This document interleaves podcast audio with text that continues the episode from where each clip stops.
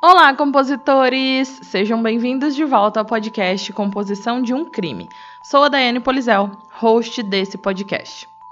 E se você sabe de algum caso muito sinistro e gostaria de ouvir ele por aqui, é só deixar a sua sugestão lá no Instagram, que é Composição de um Crime, que eu vou anotar e logo você vai ouvir ele por aqui.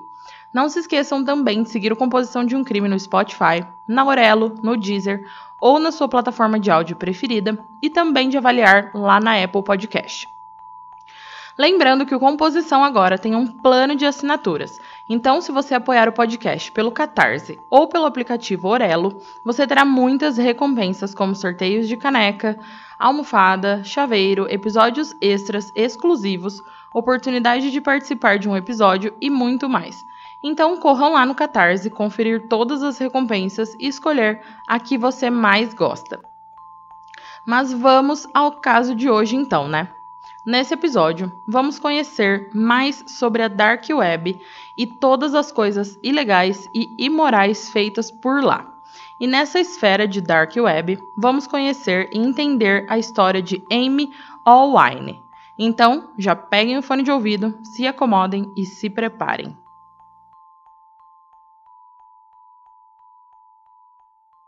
Hey, você se interessa por crimes reais, serial killers, coisas macabras e tem um senso de humor um tanto quanto sórdido? Se sim, você não está sozinho. Se você precisa de um lugar recheado de pessoas como você, venha conhecer o podcast Pátria Amada Criminal. Todas as semanas tentamos entender o pior da humanidade. Nesse processo a gente ri, chora, fica brava, fofoca, porque afinal de contas é assim que a gente fala quando está entre amigos. Suas novas melhores amigas trevosas estão aqui no Pátria Amada Criminal.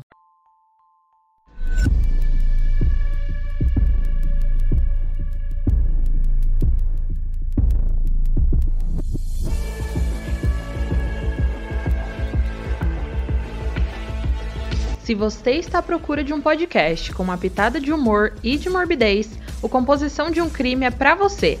Mas lembre-se que esse podcast é sobre crimes reais e algumas falas podem ser explícitas e não recomendadas a pessoas sensíveis e menores de 14 anos. Caso você não fique confortável com tais descrições, recomendo não ouvir.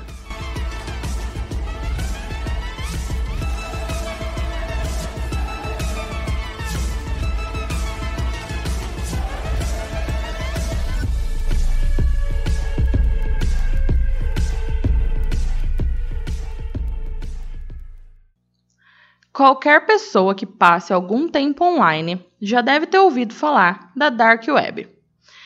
Isso é oculto para usuários regulares, acessível apenas para download de um software especial que fornece um portal para os sites nesse mundo online paralelo. É o velho oeste da internet, um lugar onde vale tudo. Bens ilegais são comprados e vendidos, assassinos anunciam seus serviços, hackers se reúnem para compartilhar dados e dicas, e fóruns reúnem extremistas de todos os tipos, de anarquistas a comunistas e simpatizantes terroristas a neonazistas e supremacistas brancos. Depois de se esconder nas sombras por anos, a Dark Web estourou nas manchetes graças aos mercados de darknet multimilionários. Esses são bazares online que parecem familiares para qualquer pessoa que já fez compra online. No canto superior tem o carrinho de compras, que todo mundo conhece, pronto para ser preenchido com compras e enviado para qualquer lugar do mundo. A diferença é que esse carrinho pode ser abastecido com cocaína, êxtase ou heroína. As fotos nas quais os compradores são convidados a clicar são de drogas, armas, dinheiro falsificado, passaportes falsos, carteiras de motorista, entre muitas outras coisas. Em vez de fornecer um cartão de crédito ou detalhes do PayPal, os compradores precisam adquirir criptomoedas, que permitem pagamentos de pessoas a pessoas sem passar por um banco ou instituição financeira, e onde nenhuma pessoa precisa saber a identidade da outra. Outros sites que podem ser encontrados na Dark Web incluem dissidência política e sites de ódio, comunidades de hackers, freaking ou engenharia social e páginas para todas as teorias de conspiração imagináveis. No extremo do mais extremo, existem sites que afirmam comercializar órgãos humanos ou animais exóticos. Alguns oferecem acesso a lutas de gladiadores na vida real, ou até a morte ou streaming ao vivo de torturas e assassinatos em pay-per-view, mais conhecidos como salas vermelhas. Os sites mais perturbadores são aqueles que oferecem arquivos e vídeos de pornografia ilegal, incluindo exploração infantil, abuso de animais, estupro e pornografia de vingança. E uma curiosidade que eu resolvi trazer a vocês, compositores, é que, embora os termos Dark Web, Deep Web e Darknet sejam frequentemente usados como sinônimos, eles têm significados bem diferentes. Por exemplo, você deve ter ouvido que 90% da internet está oculta e faz parte da Deep Web. Isso é verdade, mas não é nada a temer.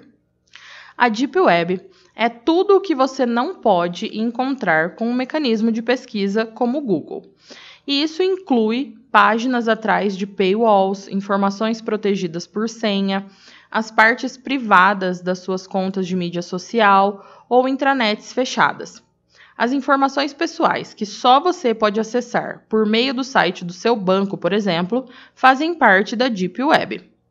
O conteúdo da Deep Web está disponível para qualquer pessoa que conheça a URL ou o endereço IP onde está localizado, mas pode exigir uma senha ou outras medidas de segurança para acessá-lo de qualquer forma significativa. Já a Dark Web é uma pequena parte da Deep Web, mas para você conseguir visualizar, você precisa fazer o download de uma Darknet. E essa Darknet é como um portal ou uma entrada para a Dark Web. A Darknet mais popular é chamada de Tor. Ela é gratuita, está disponível e é perfeitamente legal de usar. O seu principal objetivo é fornecer serviços de anonimato para quem deseja. Muitas pessoas mergulham no portal para navegar nesse mundo subterrâneo. A maioria olha, feliz por satisfazer a curiosidade, mas sai para nunca mais voltar.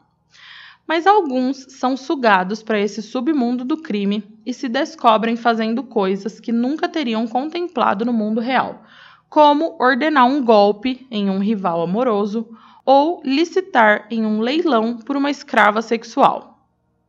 E é exatamente nesse mundo que o nosso caso de hoje acontece.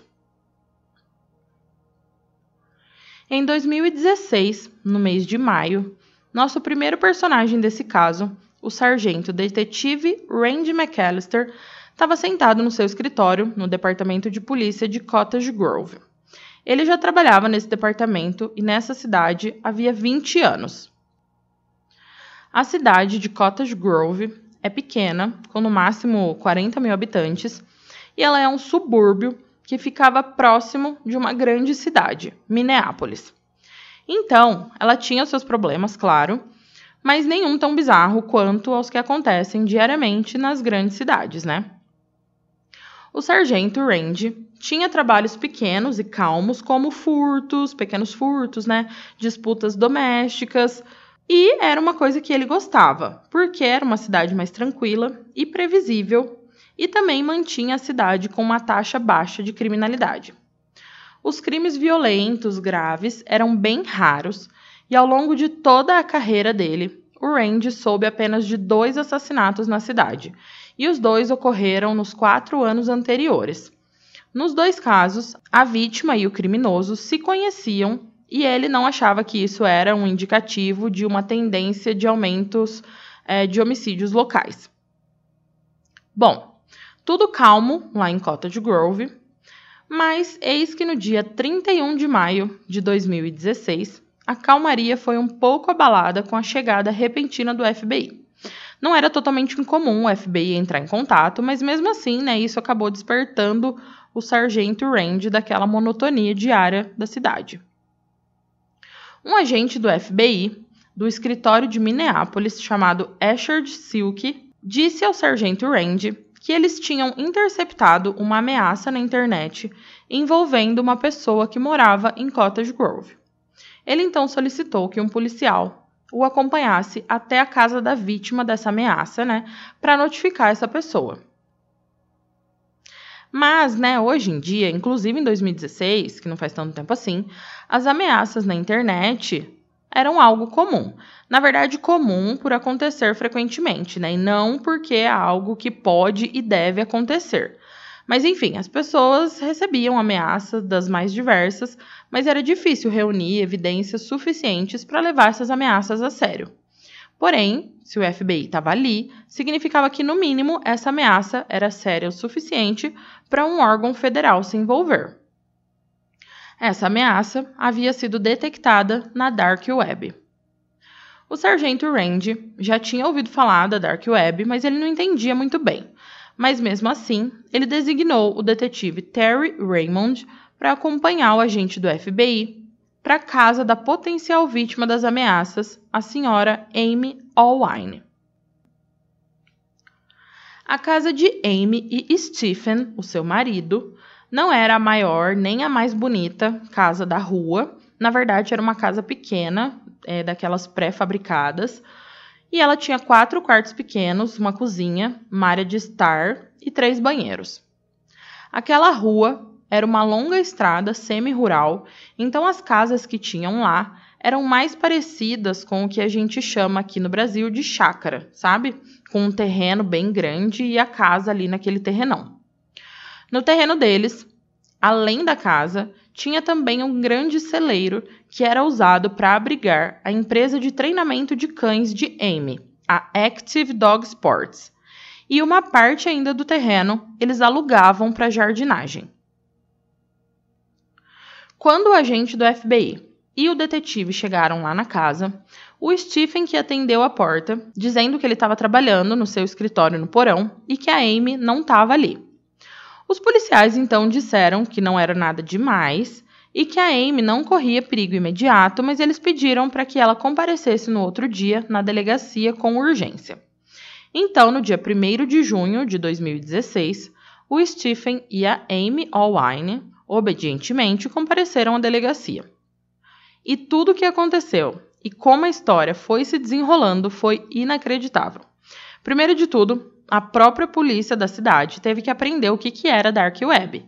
E eles também entenderam que naquele ano, 2016, havia um grupo de pessoas que eram os mais famosos e requisitados da época que matavam por dinheiro. Esse grupo se denominava Bessa Máfia. A Bessa Máfia abriu a sua loja na Dark Web em dezembro de 2015 com um site super sofisticado, super profissional.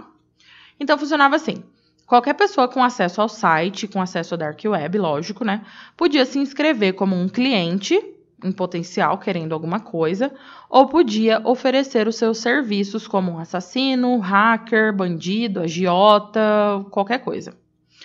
Então, quando um cliente postava um pedido de trabalho, o Bessa Máfia designava um operário próximo, mantendo o dinheiro sob custódia até que o trabalho fosse feito de forma satisfatória para o cliente.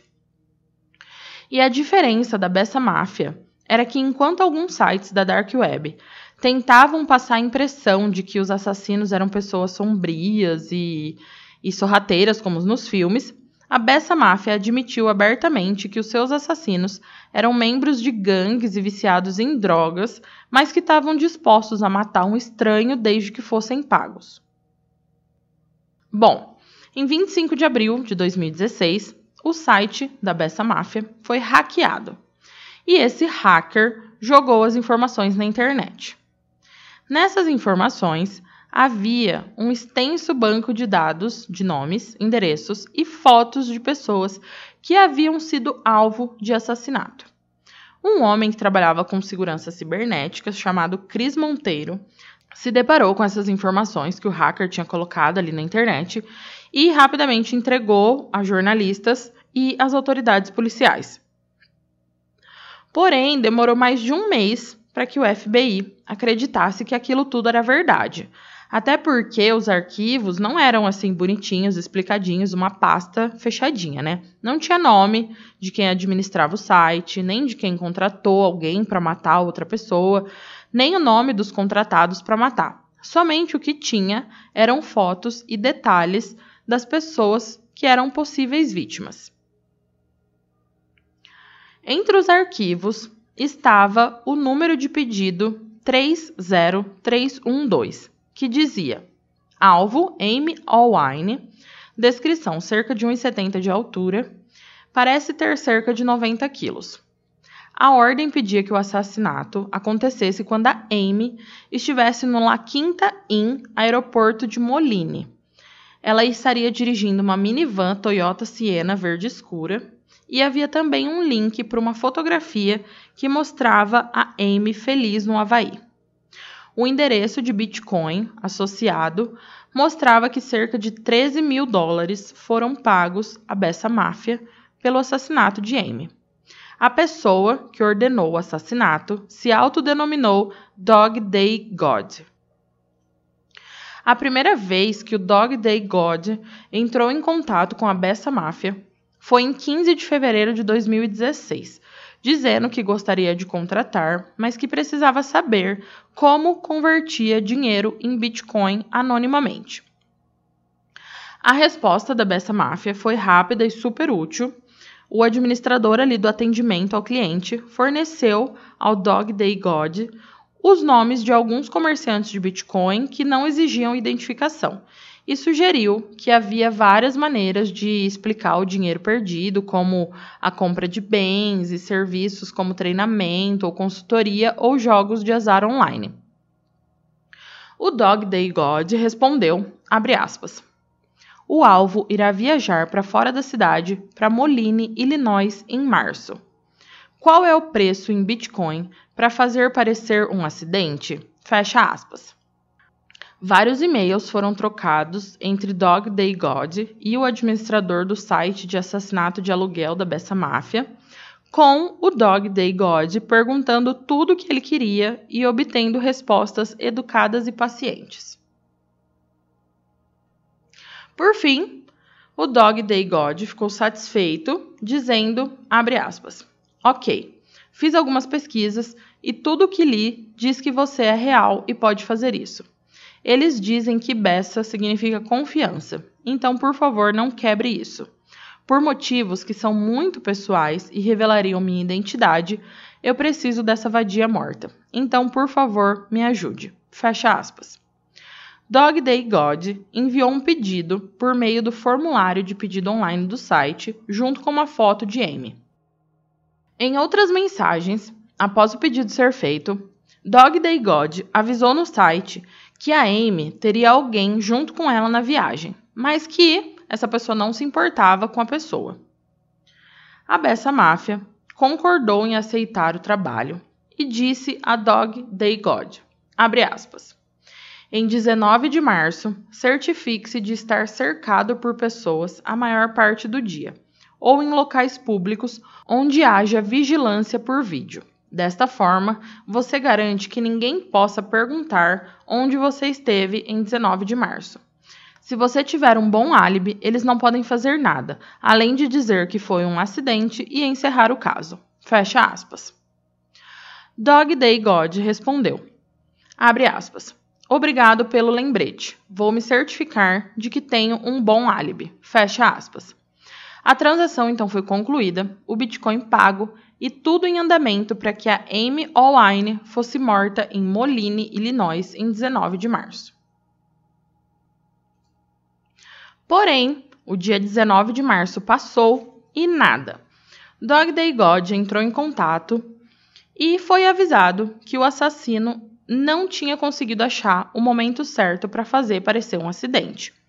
Eles então continuaram conversando e trocando mensagens até que o outro plano foi feito. Ao invés de parecer um acidente, agora o Dog Day God concordava que um atirador de elite eliminasse o seu alvo. No final das contas, eles acabaram concordando que Amy seria morta na sua própria casa e depois a casa seria incendiada. Eles entraram em acordo novamente, pois isso custaria um pouco mais de dinheiro. Mas o Dog Day God arrumou mais dinheiro e pediu para que o trabalho fosse concluído. Mais uma mensagem foi enviada por Dog Day God dizendo: aspas, Eu tenho mais alguns detalhes da programação dela. Estou tentando obter o máximo que posso sem ser óbvio. Parece que ela estará em casa amanhã e quinta-feira, do meio-dia a uma hora da tarde. Essas são as únicas vezes que sei. Deixe-me saber o plano para que eu possa estar em outro lugar público. Sei que o marido dela tem um trator grande. Suspeito que ele tenha latas de gasolina na garagem, mas não tenho certeza. Ela geralmente dirige o Siena. Então, se ele estiver lá, ela deve estar em casa. Fecha aspas. Porém, a quinta-feira passou e a Amy continuava viva.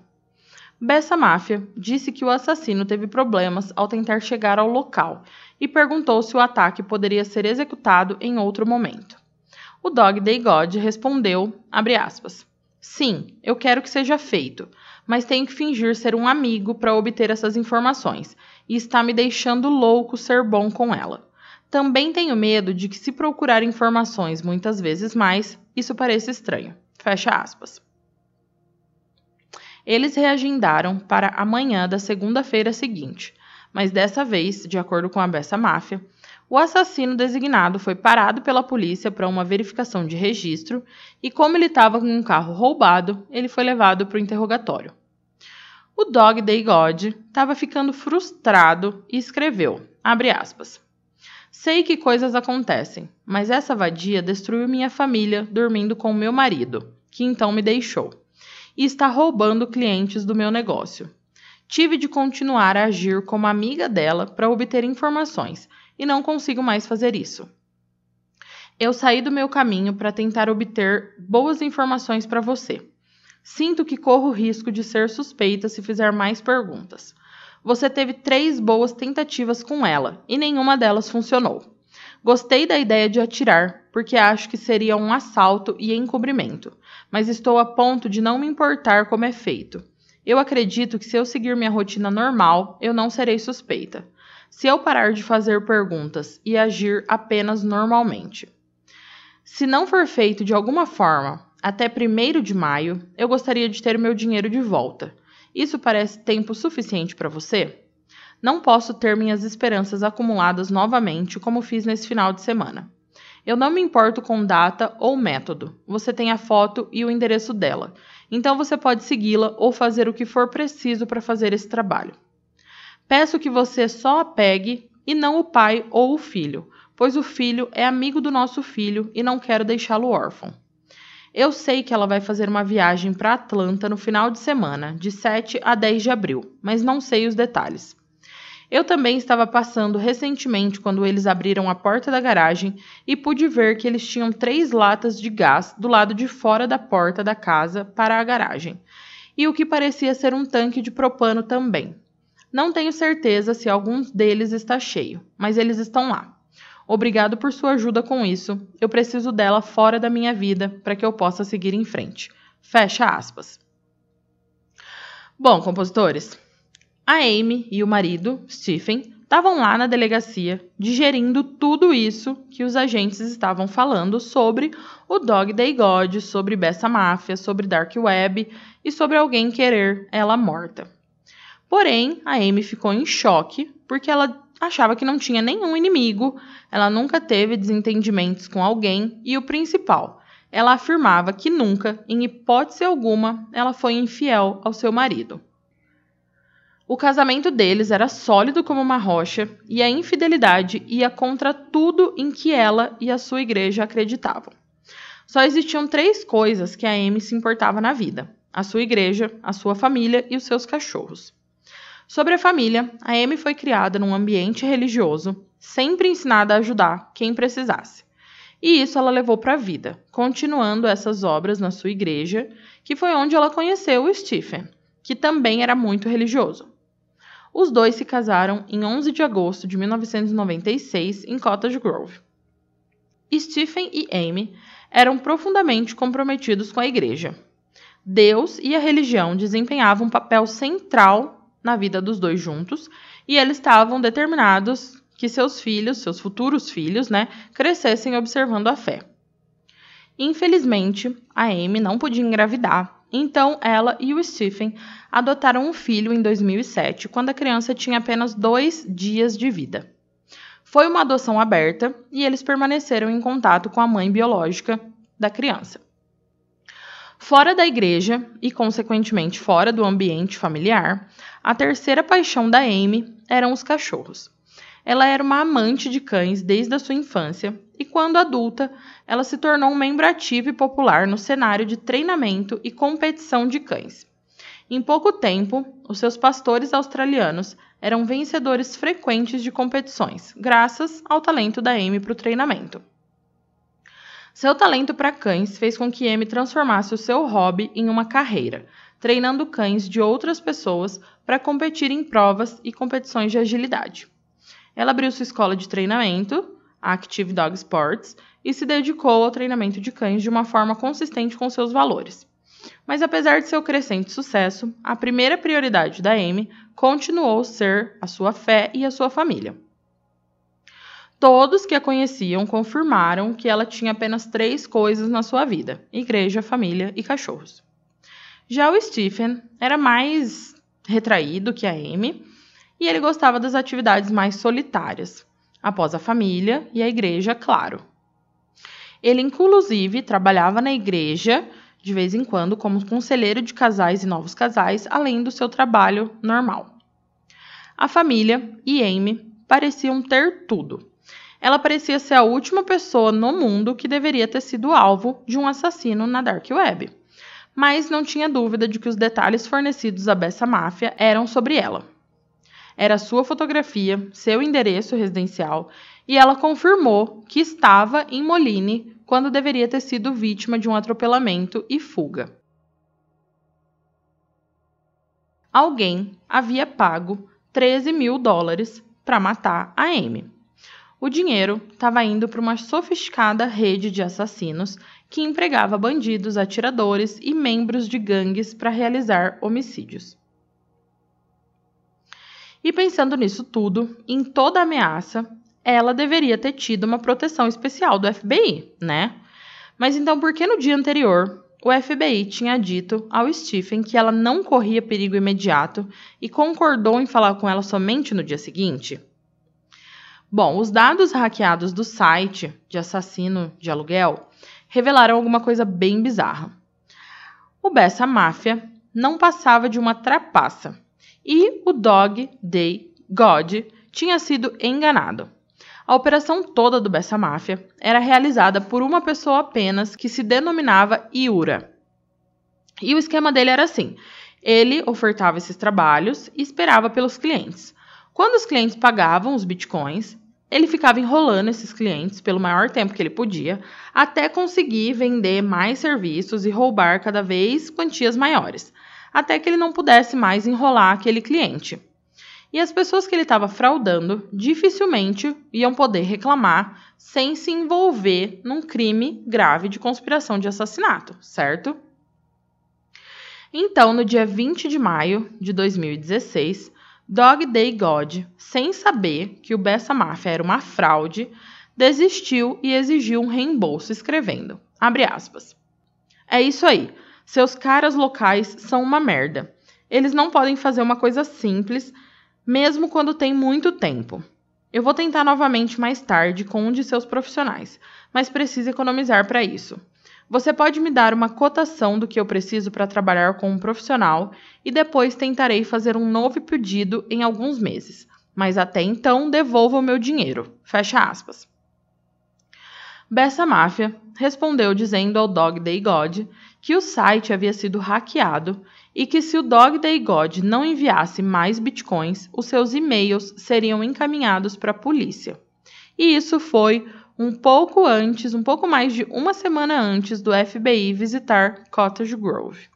É óbvio que foi um alívio, né, saber que não tinha um assassino à solta esperando para atacar a Amy no lugar que ela menos esperava. Porém, o fato de Dog Day God ter sido enganado e a Amy nunca ter corrido nenhum perigo com o Bessa Máfia, não mudou o fato de que alguém que conhecia detalhes íntimos da vida de Amy pagou uma grande quantia em dinheiro para matá-la. E que presumivelmente ainda queria morta, né? Bom, Amy, Stephen e os agentes então conversaram sobre quem podia querer a mulher morta, mas eles realmente não faziam ideia. A melhor pista que eles tiveram foi a afirmação em uma das mensagens de e-mail de que, se a Amy morresse, o Dog Day God herdaria o seu negócio. Então, pensando nessa pista, eles montaram uma lista de quem provavelmente Stephen consideraria entregar a empresa caso algo acontecesse com a Amy, já que ele mesmo não se interessava pelos cães. A Amy relutantemente forneceu os nomes dos seus colegas, incluindo a sua melhor amiga Sharon e outros treinadores de cães, o Gale e a Kristen. De todos eles, Stephen e Amy disseram que as pistas apontavam mais para Kristen, que ajudou a Amy a configurar sua rede de computadores e presença online. Porém, o FBI investigou essas pessoas e mais muitas outras pessoas, e a resposta esmagadora foi que a Amy não tinha um inimigo no mundo e ninguém conseguia pensar em ninguém que pudesse fazer mal para ela. Então, com a investigação chegando a lugar nenhum, o agente deixou um cartão com a Amy, orientou a família a colocar uma proteção extra na casa e também a relatar qualquer coisa suspeita para a polícia. Em junho de 2016, a Amy ligou para a polícia para relatar uma van azul suspeita estacionada no final da rua. A polícia atendeu e acordou assustado um homem que trabalhava nas proximidades e tinha escapado para tirar um cochilo na tarde naquela rua tranquila. Ele era perfeitamente inocente, mas deu para perceber que a Amy estava com muito medo. O Stephen então decidiu por uma medida mais drástica. Embora os Alwines já tivessem uma espingarda e dois fuzis, em 22 de junho de 2016, ele solicitou uma autorização para comprar uma arma de proteção pessoal. Ele e a Amy foram às compras e escolheram uma Springfield 9mm. Eles mantinham a arma em um estojo de revólver sob o lado da cama da Amy e a chave dentro de um armário ao lado da banheira no banheiro deles. Porém, mesmo com todas essas medidas, com o passar dos dias, das semanas, o casal acabou relaxando, né? E foi retomando as rotinas diárias. A Amy ainda mantinha contato com Asher, com aquele agente do FBI, mas para conversar, para desabafar. Entretanto, em 31 de julho de 2016, Amy ligou para o Asher no seu telefone celular, totalmente perturbada. Ela havia recebido um e-mail e, quando ela disse o que havia no e-mail, o agente foi correndo até a casa dela a Amy recebeu um e-mail de um endereço de e-mail anônimo de alguém que se denominava Jane, que dizia, abre aspas, Amy, sua família está em perigo. No domingo passado, você recebeu um e-mail com a solução para esse problema e ainda não fez nada a respeito. Você é tão egoísta a ponto de colocar a vida da sua família em risco? Se você não viu o e-mail, verifique seu lixo eletrônico em breve. Fecha aspas. Amy não lembrava desses e-mails, então ela foi verificar o spam. E lá tinha mesmo um e-mail dessa tal de Jane. Nesse e-mail, a Amy leu, abre aspas, Amy, ainda te culpo por minha vida desmoronar. Não sei como uma vadia gorda como você chegou ao meu marido, mas por sua causa ele foi embora e minha vida virou uma merda. Estou enviando este e-mail porque parece que você já sabe sobre mim. Vejo que agora você instalou um sistema de segurança e fui informado por pessoas na internet que a polícia estava bisbilhotando meus e-mails anteriores. Tenho certeza de que os e-mails não podem ser rastreados e não vão me encontrar, mas não posso atacá-la diretamente com eles assistindo. Aqui está o que vai acontecer. Já que não posso chegar até você, irei atrás de tudo que você mais ama. Eu sei sobre seu filho, seu marido e sua empresa e graças à internet vejo que você tem mãe e pai em Woodbury, um irmão em St. Paul e uma irmã em Yardley. Tenho estado ocupada pesquisando tópicos na internet e descobri que se você injetar água na linha de freio, você fará com que eles falhem. O que aconteceria se os freios do caminhão falhassem quando seu marido estivesse carregando uma carga pesada? Descobri como explodir um medidor de gás e fazer com que pareça um acidente. Eu sei que o medidor da sua casa e da sua empresa estão no lado leste. e o medidor na casa dos seus pais está no lado sul. Ainda estou observando você e sua família. Embora eu não tenha visto seu filho essa semana, vi na sexta-feira que ele estava vestindo uma camisa rosa brilhante. Aqui está como você pode salvar a sua família: cometer suicídio. Do contrário, você verá lentamente as coisas sendo tiradas de você, e a cada vez saberá que poderia ter impedido, o que irá comê-la por dentro. Quando eu terminar, você vai querer encerrar a sua vida de qualquer maneira. Então, por que não fazer agora e salvá-los? Com base em um site, as melhores maneiras de você fazer isso são espingardas na cabeça, que você pode não ter, cianeto, que você provavelmente não tem, tiro na cabeça, que você pode não ter, espingarda no peito, que você pode não ter, explosivos, que você provavelmente não tem, atingido por um salto em um trem, muitas pontes ao seu redor, tomando toxinas domésticas, anticongelante, amônia e alvejante, inalando gás, monóxido de carbono, cortando o pulso ou a sua garganta. Eu conheço esse site porque já pensei nessa opção várias vezes. Lembre-se de que, se você não acertar na primeira vez, provavelmente estará comprometida com problemas de saúde mental e perderá o seu negócio e possivelmente sua família. Então, eu escolheria um método confiável. Acho que é uma escolha fácil. Uma vida para salvar seis vidas. Sua família não precisa de você, mas você pode salvá-los. Não conte a ninguém sobre este e-mail ou seu negócio está desativado e irei atrás de sua família. Você viu que a polícia não consegue rastrear meus e-mails anteriores, mas fui informada de que eles estavam procurando. Eles também não serão capazes de rastrear esse, mas eu saberei se eles verificarem. A menos que você seja uma cadela egoísta e sem coração, espero ver o seu obituário no jornal nas próximas semanas. Fecha aspas. Isso era demais, até mesmo para feliz e animada Amy. O FBI confiscou por alguns dias os eletrônicos da família para investigação, mas isso não levou para lugar nenhum. A Amy garantiu ao agente e ao marido que não seguiria o conselho de Jane de se matar. A sua família precisava dela e isso também estava em total desacordo com os ensinamentos da sua igreja. Mas algumas semanas depois, ela se matriculou na Academia de Polícia de Cottage Grove com a duração de oito semanas para sua própria proteção. Em outubro de 2016, a família Allwine, incluindo o marido, filho, pais, irmão e irmã de Amy, fez a sua peregrinação anual à festa do Festival de Outono da Igreja Unida de Deus na Alemanha. Toda a família notou que a Amy estava mais feliz e relaxada do que há muito tempo atrás, porque também, né, ela estava longe de Cottage Grove e longe da pessoa que queria ela morta. Bom, compositores, a Amy foi em outubro para lá, estava toda feliz, mas uma hora o festival acabou e eles voltaram para Cottage Grove. Foi quando, na tarde de 13 de novembro de 2016, alguns vizinhos da casa de Amy ouviram pneus cantando e derrapando do lado de fora, como se alguém estivesse saindo com pressa.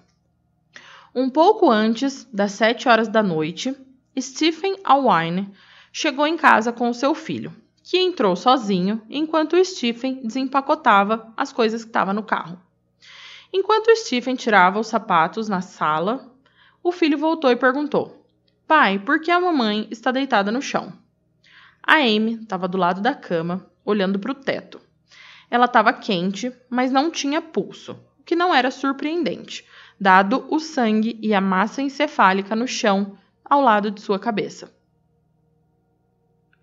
A arma estava perto do seu cotovelo esquerdo e um cartucho de bala estava perto do seu pé direito. Stephen ligou imediatamente para a polícia. Os policiais de patrulha do Departamento de Polícia de Cottage Grove chegaram enquanto Stephen ainda estava no telefone com a atendente da polícia, de pé na garagem com o filho atrás dele. Dentro da casa, o cheiro de abóbora assada exalava da cozinha.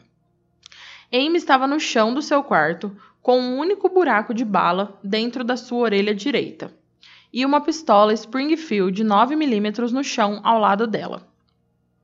Ela estava deitada de costas, com os braços abertos para os lados, em uma poça de sangue ao lado de uma cama bem feita.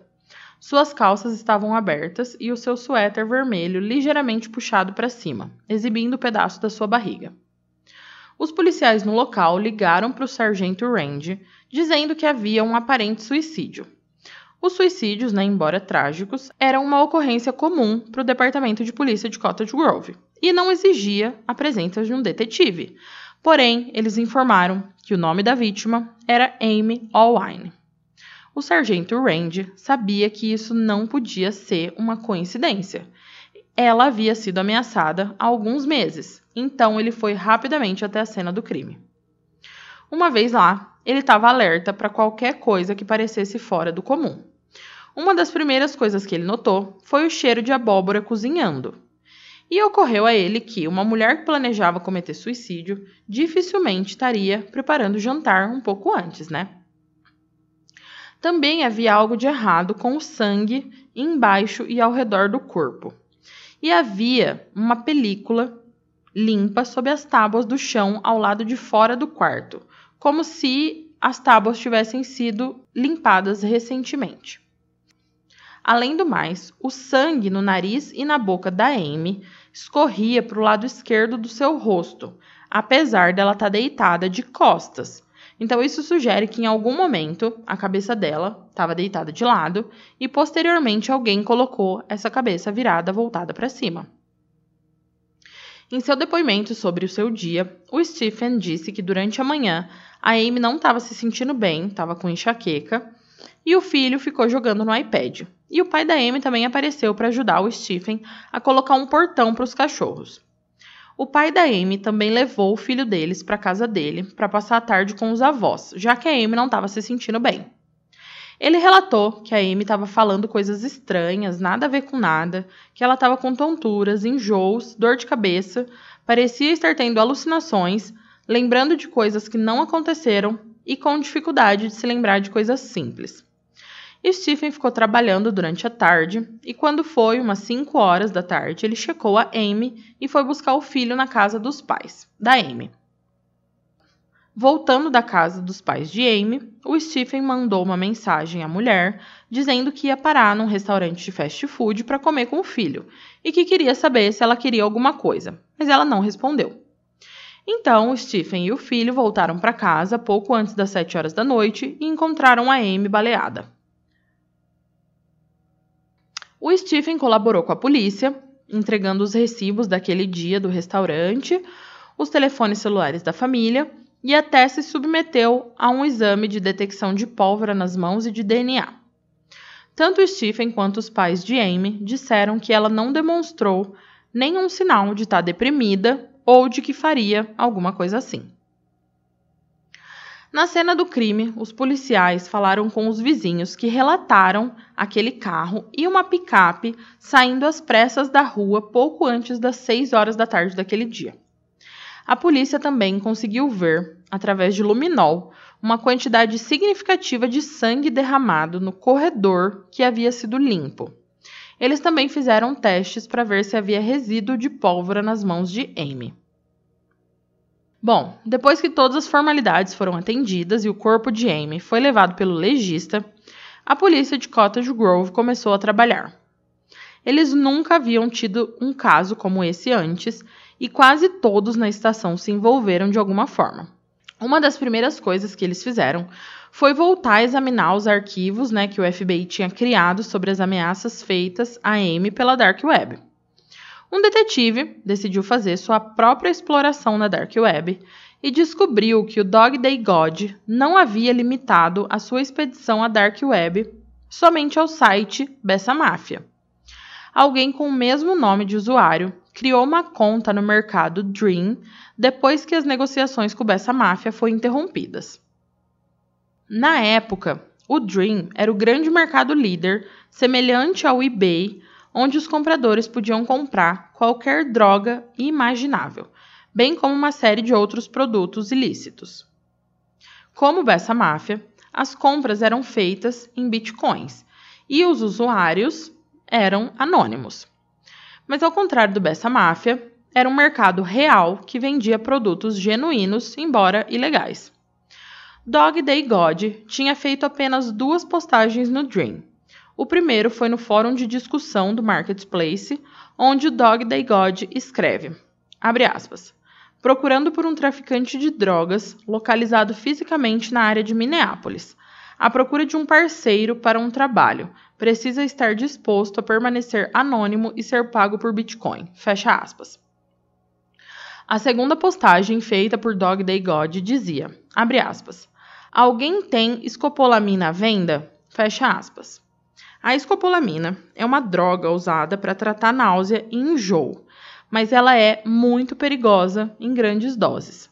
Às vezes ela é chamada de droga zumbi porque ela induz a amnésia quando é ingerida em excesso.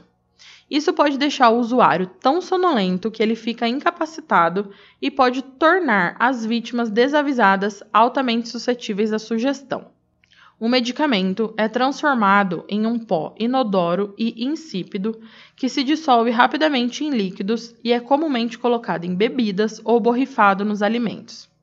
As vítimas que tomam ou comem tornam-se tão dóceis que costumam ajudar criminosos a roubar suas próprias casas e esvaziar suas contas bancárias, sem nem mesmo perceber que estão fazendo isso.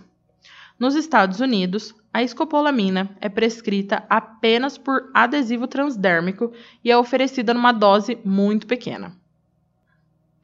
Quando o sargento detetive Randy McAllister soube disso, ele ligou para o legista e fez um pedido que o examinador nunca tinha recebido em toda a sua carreira.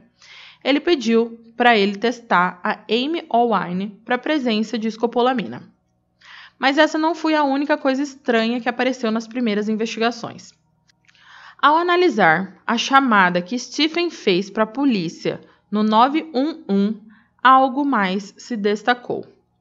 Enquanto Stephen falava com a operadora e simultaneamente falava com seu filho, enquanto a Amy estava deitada numa poça de sangue, o menino pergunta ao pai muito claramente: Abre aspas. Você vai se casar novamente? Fecha aspas. Stephen ri e responde: Abre aspas. Não sei, cara. Fecha aspas. Os detetives então decidiram que era hora de entrevistar o Stephen Allwine novamente. Bom, vamos lá. O Stephen foi à delegacia então conversar com os detetives e foi uma conversa tranquila. Ele contou como a Amy era no dia a dia, como ela ficava praticamente o dia todo com os cachorros. Contou também que ele não acredita de forma alguma que ela cometeu suicídio. Ele falou também da igreja, de como eles se conheceram e de como na igreja que eles eram membros, a infidelidade e o divórcio eram tratados com a expulsão dos membros. A polícia aproveitou esse gancho para falar das mensagens da Dark Web que alegavam que a Amy tinha um caso. E foi nessa hora que o Stephen jogou uma bomba. Ele disse que não, Amy nunca teve um caso e que, na verdade, quem havia sido infiel era ele. Ele contou que conheceu Michelle em um site chamado Ashley Madison. É como um Tinder, mas para pessoas casadas que querem ter um relacionamento extraconjugal. Ele contou que conheceu a mulher em outubro de 2015 e que no início eles saíam para tomar café, jantar e ir à casa de Michelle. Ele chegou a levar a Michelle em duas viagens de trabalho e sempre falava da Amy, dizendo que não sabia que fim o casamento deles levaria. Porém, por volta de fevereiro de 2016, o relacionamento dos dois foi esfriando e eles ainda continuaram a se ver, mas com menos frequência. Até que em abril, Amy foi viajar e Stephen levou a Michelle pela primeira vez à casa dele. E essa foi a última vez que eles tiveram alguma relação íntima. Em setembro de 2016, quando todas as ameaças já tinham sido reveladas a Stephen e a Amy, ele se reencontrou com Michelle após meses sem se verem. Ele estava se sentindo sobrecarregado com toda a história do FBI e acabou chamando a ex-amante para desabafar. O Stephen contou à polícia sobre a Michelle na sua entrevista naquele dia, mas se referiu a isso como uma aventura curta ocorrida alguns anos antes. Ele disse que tudo começou com uma amizade e que Michelle estava passando por um momento difícil na vida. Ele disse que havia contado a ela sobre a investigação do FBI porque era um período estressante na sua vida e ele precisava compartilhar isso com alguém. A polícia então começou a procurar Michelle, enquanto fazia isso também investigavam outras linhas. Uma reviravolta atingiu a investigação quando o teste para escopolamina no sistema de AIM deu positivo para uma quantidade que era 40 vezes a dose terapêutica para o enjoo. Esse nível de, de remédio no sistema dela causaria visão turva, confusão e alucinações, com a vítima sendo receptiva a fazer qualquer coisa que alguém exigisse dela. Os investigadores também se lembraram que em março de 2016 alguém foi até a delegacia fazer uma denúncia de fraude em uma transação com Bitcoin. A pessoa diz que havia entrado em uma transação com um indivíduo conhecido apenas como Mark para adquirir materiais de treinamento e preparação de testes por 13 mil dólares. Esse tal de Mark queria ser pago em Bitcoin, que foi adquirido e transferido, mas a mercadoria nunca foi recebida. A polícia na época nem sabia o que era Bitcoin, né? Então eles nem investigaram muito. E a pessoa que fez essa denúncia também não se interessou em acompanhar o andamento. Então, após algum tempo, o caso foi arquivado. Agora, eles foram revisitar esse caso para ver quem havia sido a pessoa que fez essa denúncia. E pasmem, era o Stephen Allwine, que denunciou que havia sido fraudado no valor de 13 mil dólares, que é exatamente o mesmo valor que alguém pagou para que a Amy fosse morta. A polícia agora tinha mais motivos para examinar o Stephen mais de perto.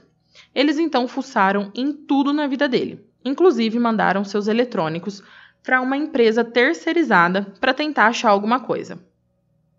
Algumas evidências puderam ser recuperadas, como pesquisas sobre Tor, que é a darknet mais simples para se entrar na dark web, sendo que o Stephen tinha dito que nunca tinha ouvido falar em dark web antes de saber das ameaças pelo FBI eles encontraram também uma pesquisa de uma apólice de seguro de 700 mil dólares de Amy, sendo o beneficiário Stephen. Encontraram também pesquisas sobre Bitcoin e o mais gritante para a polícia. Eles conseguiram recuperar uma nota que foi digitada no celular de Stephen e foi apagada menos de um minuto depois. Porém, eles conseguiram fazer o backup e nessa nota havia somente várias letras e números que eram idênticos ao endereço digital que o Dog Day God disse ao Bessa Máfia que ele havia depositado Bitcoin como pagamento pela execução de Amy. Os registros ainda mostraram que essa nota foi escrita no celular de Stephen 20 segundos antes da mensagem ser enviada para Bessa Máfia. Os endereços de Bitcoin são únicos então, essa era uma conexão direta entre Dog Day God e o iPhone de Stephen Allwine. Outras evidências é que Stephen trabalhava para duas empresas e disse que tinha trabalhado no seu porão o dia todo que a Amy foi assassinada.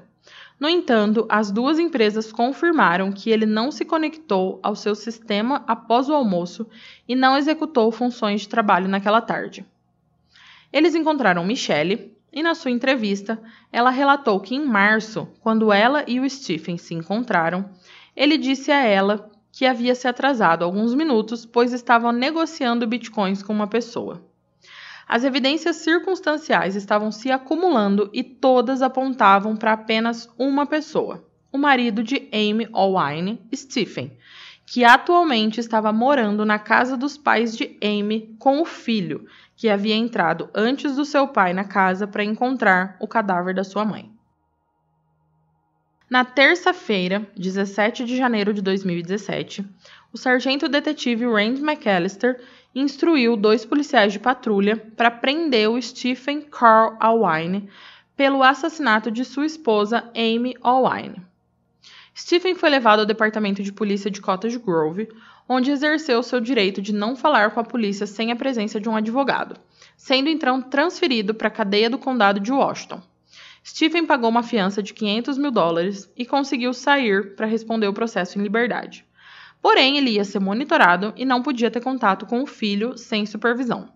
mas ele tentou contato com o menino e com os pais de Amy, sendo preso novamente. Em 24 de março de 2017, um grande júri fez a acusação contra o Stephen de assassinato em primeiro grau, estabelecendo a fiança de 2 milhões de dólares. E dessa vez, o Stephen não conseguiu pagar essa fiança e foi detido na prisão para aguardar julgamento. Stephen passou quase um ano na prisão antes de seu julgamento começar, em 23 de janeiro de 2018. No julgamento, várias provas foram sendo mostradas, como as encontradas nos computadores e telefones de Stephen, ligando ele a Dog Day God.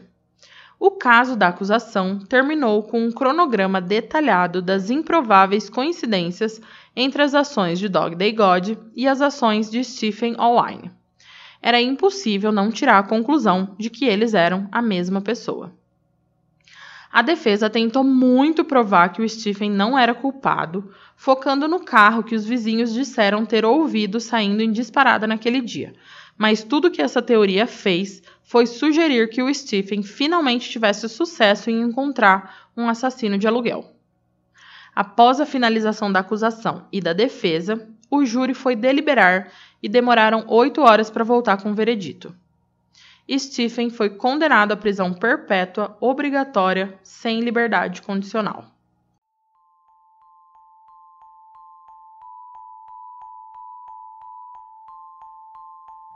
Compositores, o caso de hoje chegou ao fim. O que, que vocês acharam? Mas antes de acabar esse episódio, eu quero mandar um beijo para mais nova assinante do nosso time de compositores, Lígia Oliveira. Lígia, seja bem-vinda ao nosso time e você, compositor que está aqui ouvindo esse episódio, saiba que o episódio extra lá do nosso time de compositores já saiu esse mês e é um caso canibal bizarro. Então, se você quiser ter acesso a episódios extras, é só assinar o nosso time de compositores pelo Catarse ou pelo aplicativo da Orelo. Não se esqueçam de ir lá no Instagram, na postagem desse episódio, contar para mim se vocês já conheciam esse caso ou não e o que acharam dele. E não se esqueçam também de seguir o Composição no Spotify ou na sua plataforma de áudio preferida e de dar aquela forcinha lá na Apple Podcast e fazer uma avaliação bem positiva, tá bom? Compositores, até o próximo crime!